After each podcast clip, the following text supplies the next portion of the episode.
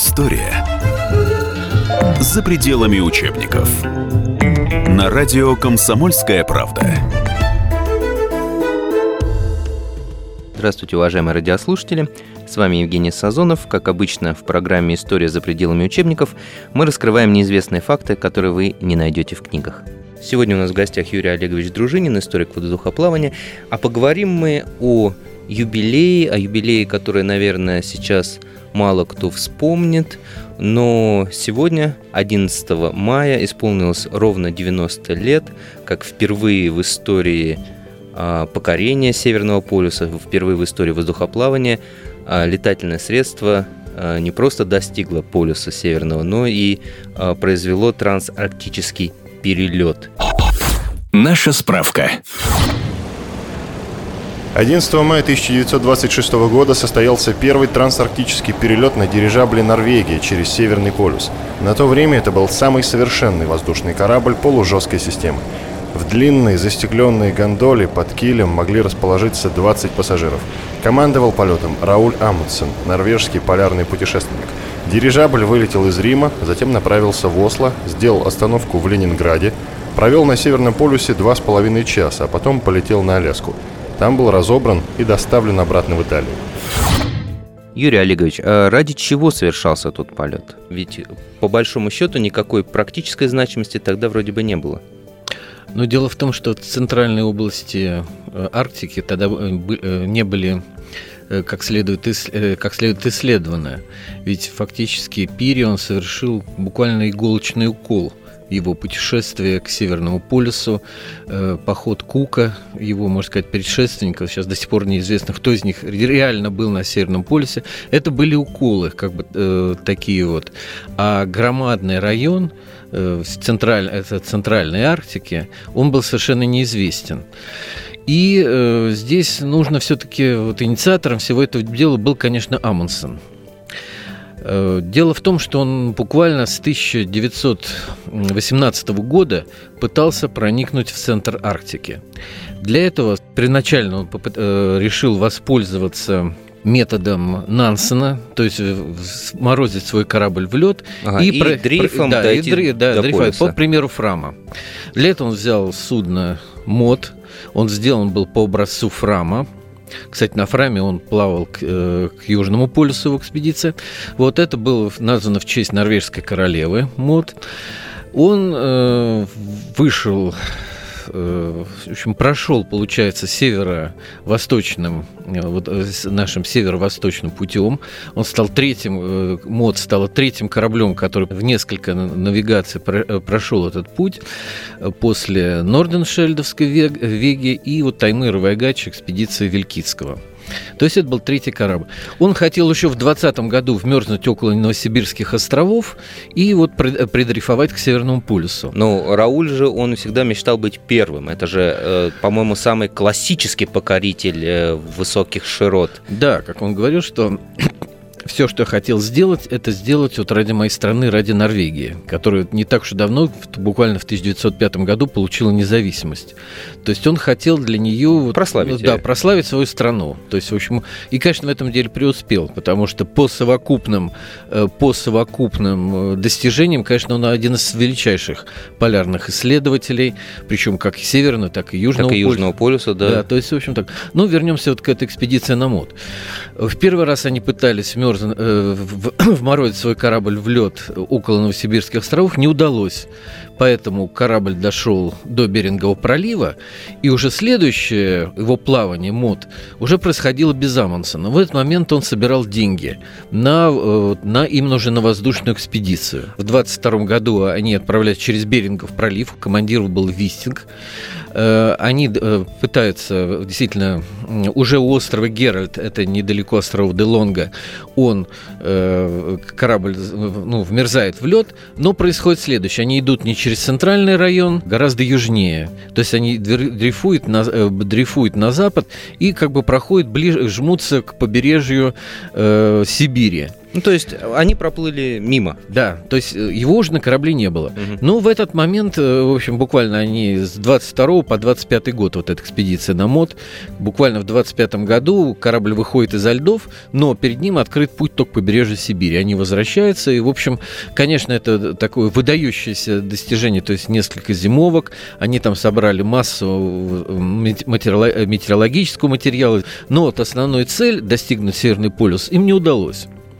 В этот момент э, э, Амундсен совершает, поезд, э, совершает поездку по Америке, чтобы собрать средства на воздушную экспедицию. И здесь ему э, ну, повезло, с ним встретился Линкольн Элсуорт, сын американского угольного короля, вот миллионера, который, в общем, располагал деньгами. Они закупают два гидросамолета, вот Дарнье-Валь, и в 25 году, в мае, отправляются к Северному полюсу. Но а не было ли это, не, не пахло ли это самоубийством? Ведь все-таки самолеты в то время это весьма ненадежное средство передвижения. И, по-моему, многие говорили, что все-таки будущее за дирижаблями. Ну, безумству храбрых поем мы песню. Ну да, вот. в конце концов, это, этим все стороны, и закончилось. Да. Вот, и в конце концов, если вспомним, что сейчас вот самолеты, они летают как э, через вот Северный полюс, там, начиная с 30-х годов, вот с экспедиции Чкалова. Вот. То есть, э, вот они предпринимают поезд. Ну, разумеется, они летят буквально один день, садятся из-за поломки одного мотора на самолете, они садятся, они садятся в воду, то есть э, вообще на льды, и начинается буквально борьба за жизнь. В течение вот буквально двух, две недели вот они боролись за то, чтобы расчистить путь. Они один самолет бросили, и все сели на один оставшийся, и буквально вот эту вот на расчищенную совершенно вот, э, ну, нечеловеческим трудом площадку они стартовали и все-таки вернулись на Шпицберген. Вот. Но какой вывод отсюда вы, э, вынес, э, какой опыт вынес Амундсен? Он, это, он пришел к выводу, что самолет пока еще не созрел для путешествий на Северный полюс, а э, гораздо более выгоднее использовать дирижабль. Ну, а о том, как все-таки достиг Северного полюса Руаль Амундсен на дирижабле Норвегии, мы поговорим после короткого перерыва. Не переключайтесь.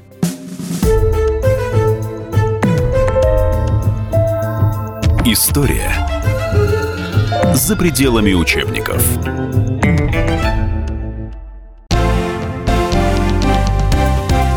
Здравствуйте, я Евгений Беляков, заведующий отделом экономики газеты «Комсомольская правда». Я знаю почти все об экономике страны, личных финансах и время от времени даже играю на бирже. Но у меня нет миллиона долларов – и я очень хочу его заработать. Поэтому каждую неделю в прямом эфире я буду общаться с тем, кто смог стать богатым и знает, как сделать богатым меня и вас. Встречайте новый проект «Миллионеры». Каждый понедельник в 3 часа дня только на радио «Комсомольская правда».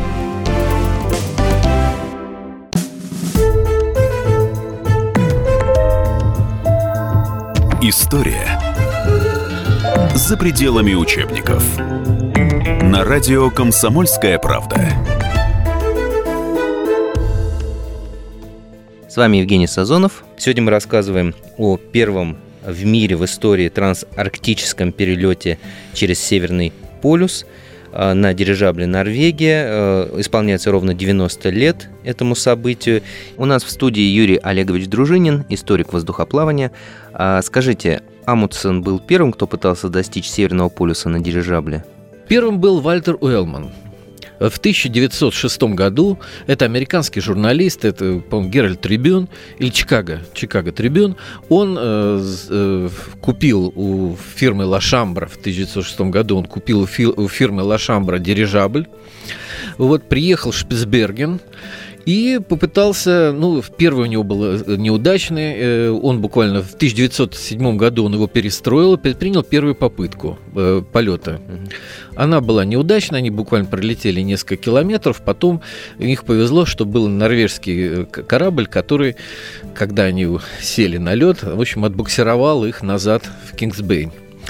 Но на самом деле он не успокоился, и в 1910 году он принял, в 9 году он принял еще один, а, еще один полет. Вот в числе экипажа, кстати, был русский. Это Николай Евграфович Попов, один из первых русских летчиков. Вот он выиграл роль, выполнял роль штурмана. Ну, тоже буквально они пролетели несколько, э, буквально пролетели несколько километров. Э, у них там был гайдроп, в общем, такой своеобразный. Он был набит, гайдроп такой в виде сосиски, набитый вот э, сушеным мясом mm. для того, чтобы там... Сухой. Да, так, по пути, значит, вот так потихоньку, короче. Вот. В общем, в результате был разрушен, пришло известие о том, что передалить э, дошел до Северного полюса. В общем, Элман с этим завернул, перестал уже, буквально бросил все, э, вернулся, значит, в Америку и пытался прилететь через Атлантический океан. Вот в 1910 году, но неудачно. То есть это тоже он три дня блуждал в океане, потом они их спасли. В общем, в конце концов, как германский, германский корабль их спас.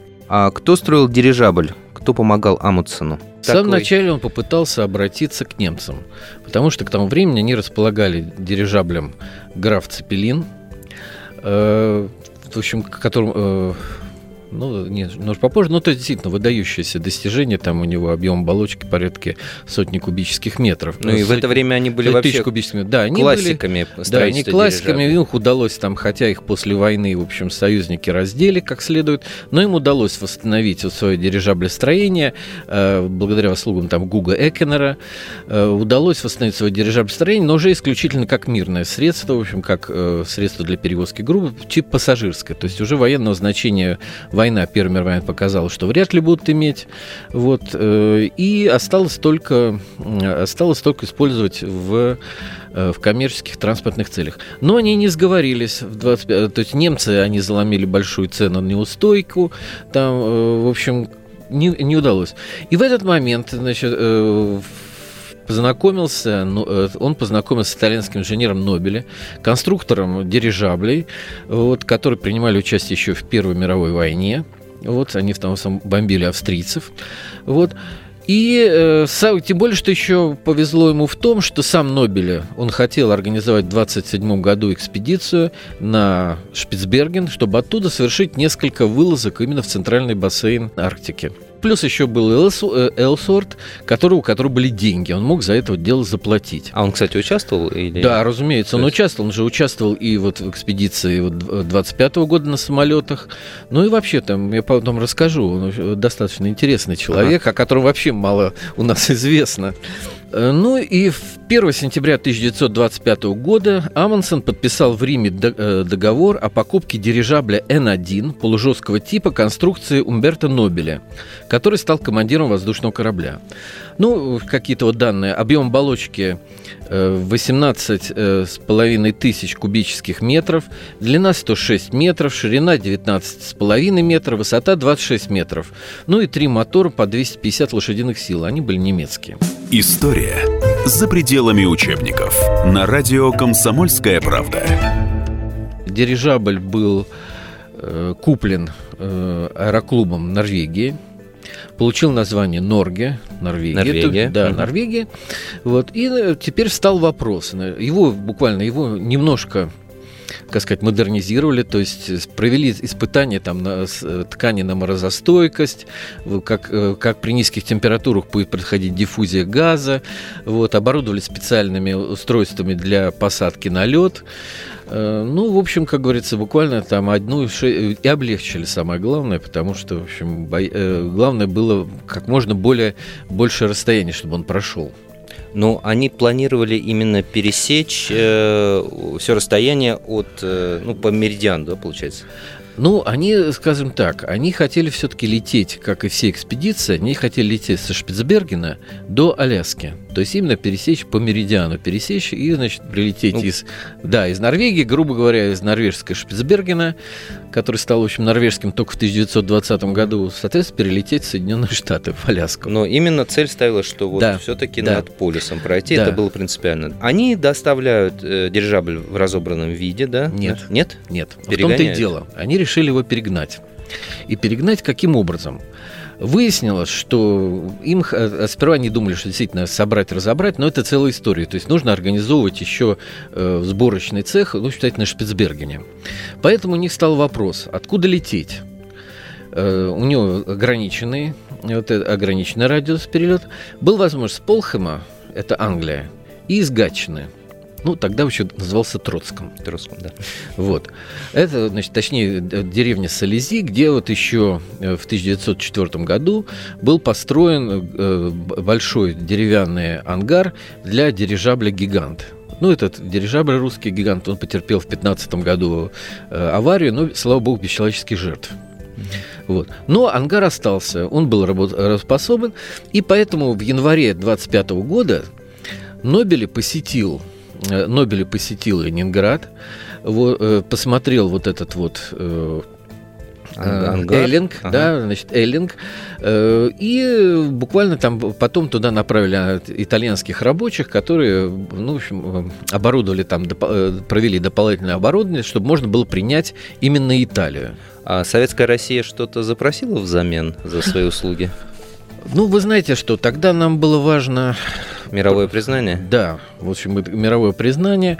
Нет, практически вот ничего. Более того, норвежская метеорологическая сеть, они просили, чтобы мы э, во время полета Норвегии снабжали его телеграммами о метеорологической обстановке с наших метеостанций, которые к тому времени находились на побережье Сибири. Среди экипажа Норвегии был русский человек. Это был радист э, Геннадий Никитич Шалонкин.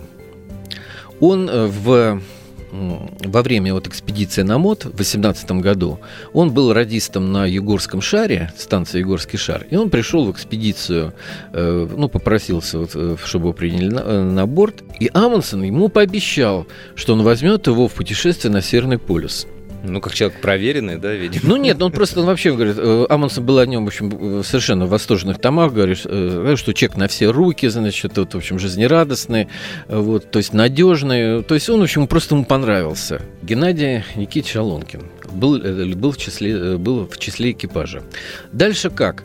Вот когда стартовали, дирижабль вылетел 10 апреля из Рима, Э, там была следующая ситуация, что Амонсон и Элсорт, они присоединились уже к нему на Шпицбергене, а здесь э, был командиром э, Нобеля, Нобеля, и он совершил перелет. То есть он сперва перелетел в, Пал, в Пулхэм, Англия, потом они залетели в, в перед Осло, показали флаг, ну, то есть, что вот мы купили ну, вот это и так далее.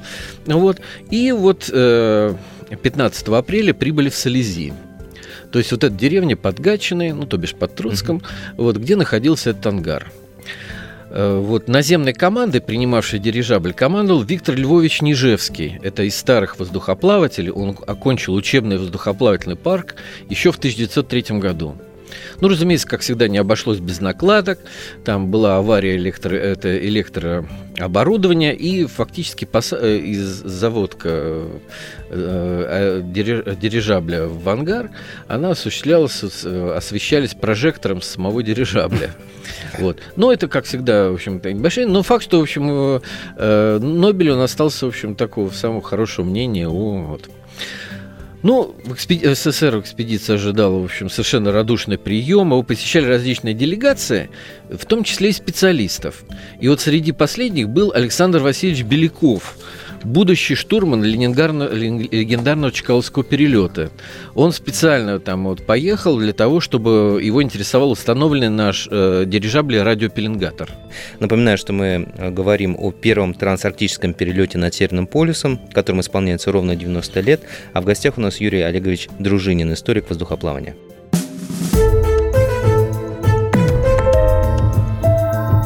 История за пределами учебников. Каждую субботу с 16 до 17 часов на радиостанции «Комсомольская правда» я, Леонид Альшанский, почетный адвокат России, веду передачу «Народный адвокат» и отвечаю на ваши вопросы по проблемам административного права, ГАИ, таможенник, пограничник, гражданского права, дачной амнистии, земельных отношений, обманы страховых компаний. Обо всем этом вы услышите в наших передачах каждую субботу с 16 до 17 часов.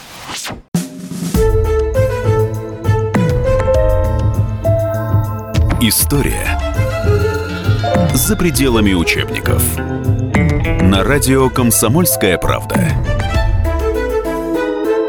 Мы разговариваем сегодня о 90, 90-летнем юбилее подвига, подвига человечества. Это трансарктический перелет над Северным полюсом.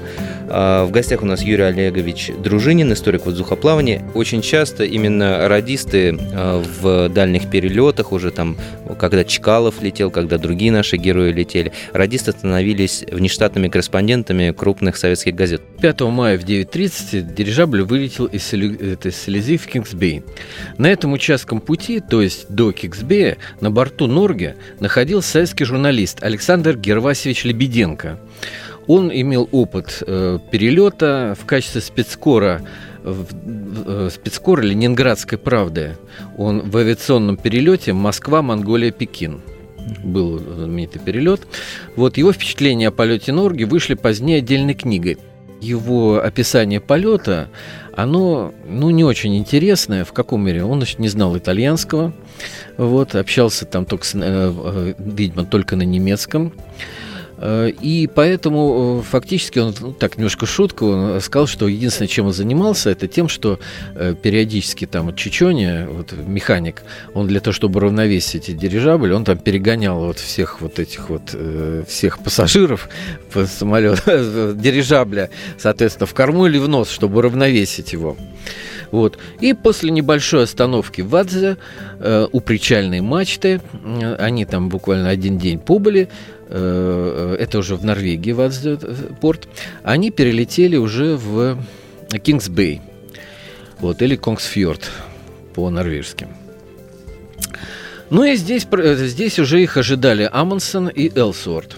То есть команда собрана. Да. Можно но, лететь. Да, но, соответственно, Конечно, много чего обещал Амонсон Алонкину, но здесь уже начинали, началась игра вот, э, ну, национальность, что же там должно быть одинаковое число норвежцев, одинаковое число и так далее, там плюс еще один швед, вот э, Финн Мальгрен, Мальмгрен, который погиб потом на Италии, угу. вот. Ну и, соответственно, в общем, придрали, что у него якобы плохой слух у вот это у Алонкина, и его оставили и взяли местного, э, взяли местного норвежского радиста. Так, в общем, как бы вот э, уравновесили. Ну, плюс один американец, вот, который просто выложил деньги за всю эту, вот, за всю эту экспедицию. Да, чем обеспечил доставку да. американского флага, да, да, на да, Северный полюс. Да, они летели, на, они на Северном полюсе, они бросали флаги, соответственно, там норвежские, э, американские и итальянские. Сколько они до полюса летели, получается? Ну, если они 11 мая в 8.50 вылетели, то в час 30 они достигли, 12 мая они достигли Северного полюса. Вот.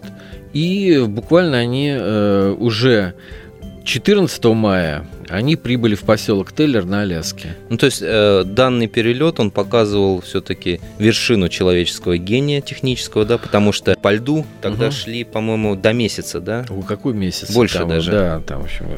А уж если на, надрифовать на вмерзшем корабле, то... Да, и тем более, что, в общем, под конец ведь Нансен уже тоже не выдержал, он когда понял, что они проходят э, значительно южнее полюса, он же попытался достичь его при, э, на лыжах. вместе с Агансеном да, на лыжах он пытался. Да, но это тоже это безумство да. храбрых. Опять поем мы да, песню, да, потому да, что вот удивительно, так. как э, вот. Уберег. История за пределами учебников. На радио «Комсомольская правда». Итогу вот это путешествие было в ходе перелета было исследовано буквально 170 тысяч квадратных километров приполярных областей. Правда, большая часть из них была скрыта туманом. Вот.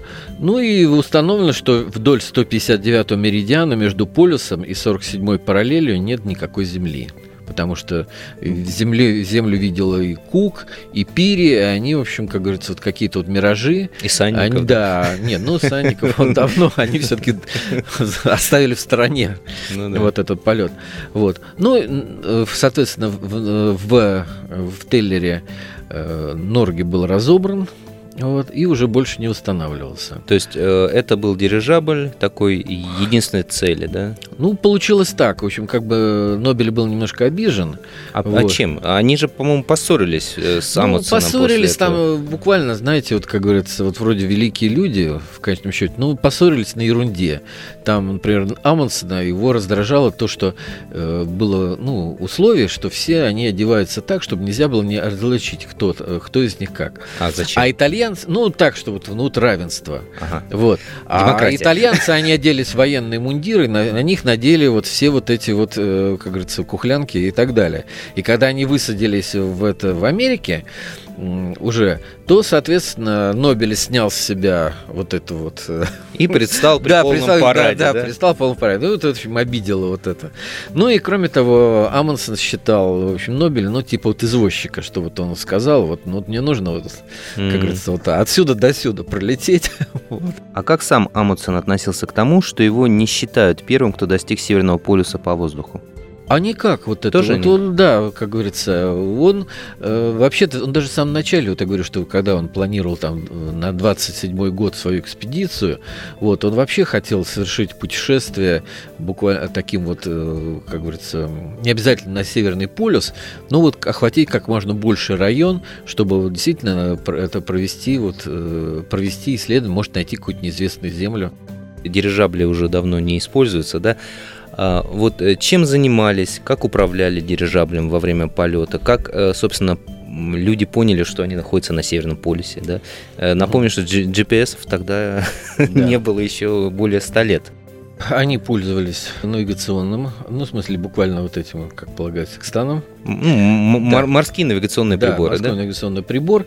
Вот единственное, вот их вот э, радио, ну, радиопеленгаторы, они, в общем, э, как говорится, впервые столкнулись вот с этими, с помехами, характерными для полярных областей, и, в общем, признавали, что, вот, скажем так, вот, э, ну, радиостанции там Сибири, там Аляски, они, в общем, как бы это не слышали. То есть радист э, сказал, что э, в общем, такой нет. Ну, в общем, только вот буквально вот чисто как чисто э, ну, навигационными приборами. А вот насколько была вероятность, ну, скажем, большой погрешности, что вот они считали, что они на полюсе, а на самом деле там оставалось, ну, километров 10-15? Ну, вы знаете, что на самом деле это уже как бы не играло роли. Мы же не можем с точностью определить вот это. Это на, скажем, на магнитном полюсе, да, вот когда стрелка эта магнитная стрелка буквально будет вертикально там или немного отличаться от 90 градусов, mm-hmm. то да, мы скажем, это вот мы достигли северного или южного полюса. Ну а здесь вот только чисто определение. Амундсен, он погиб в море, то есть, в общем, без следов. Ну, и, в принципе, он и мечтал э, и уйти из жизни во время исследования, да? Есть что-то вроде э, завещания, что если я хотел бы встретить гибель, то я хотел бы, чтобы она была быстрой и во время путешествия. Спасибо, Юрий Олегович. Сегодня, напомню, у нас был в гостях э, Юрий Олегович Дружинин, историк воздухоплавания. А говорили мы о подвиге, которому исполняется 11 мая ровно 90 лет. Это трансарктический перелет через Северный полюс на дирижабле под руководством э, знаменитого полярного путешественника Руаля Амутсона.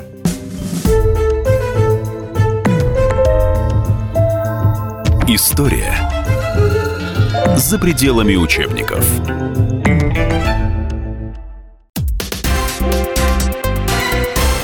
Все проблемы ему по колено.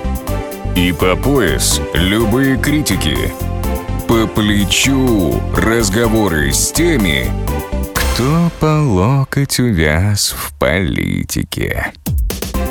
Политика в России – это не только скучные речи и предсказуемые выборы. Политика в России – это еще и яркое шоу. Это и схватка не только идеологии платформ, но и характеров и личностей. И потому программа о политике должна быть бескомпромиссной и жесткой, потому что веду ее я, Александр Гришин, политический обозреватель «Комсомольской правды». Политическое шоу «Руки по локоть» с Александром Гришиным. Слушайте каждый вторник в 16.05 по московскому времени.